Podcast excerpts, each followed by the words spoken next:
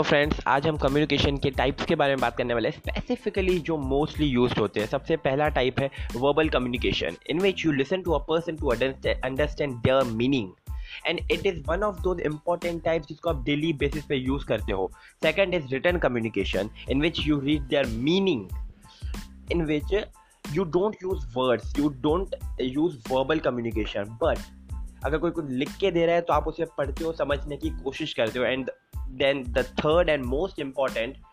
which according to me is most important, is non-verbal communication in which you observe a person and infer a meaning. एक इंसान ना ही कुछ बोल रहा है, ना ही कुछ लिख रहा है बट स्टिल आप वो जो कहना चाहते हैं समझ जाते हो और आप उसके साथ कम्युनिकेट करते हो। इसको कहते हैं non verbal communication and according to most of the scientific research is seventy three percentage जो कम्युनिकेशन होती है वो नॉन वर्बल होती है। So try to increase your skill in that specifically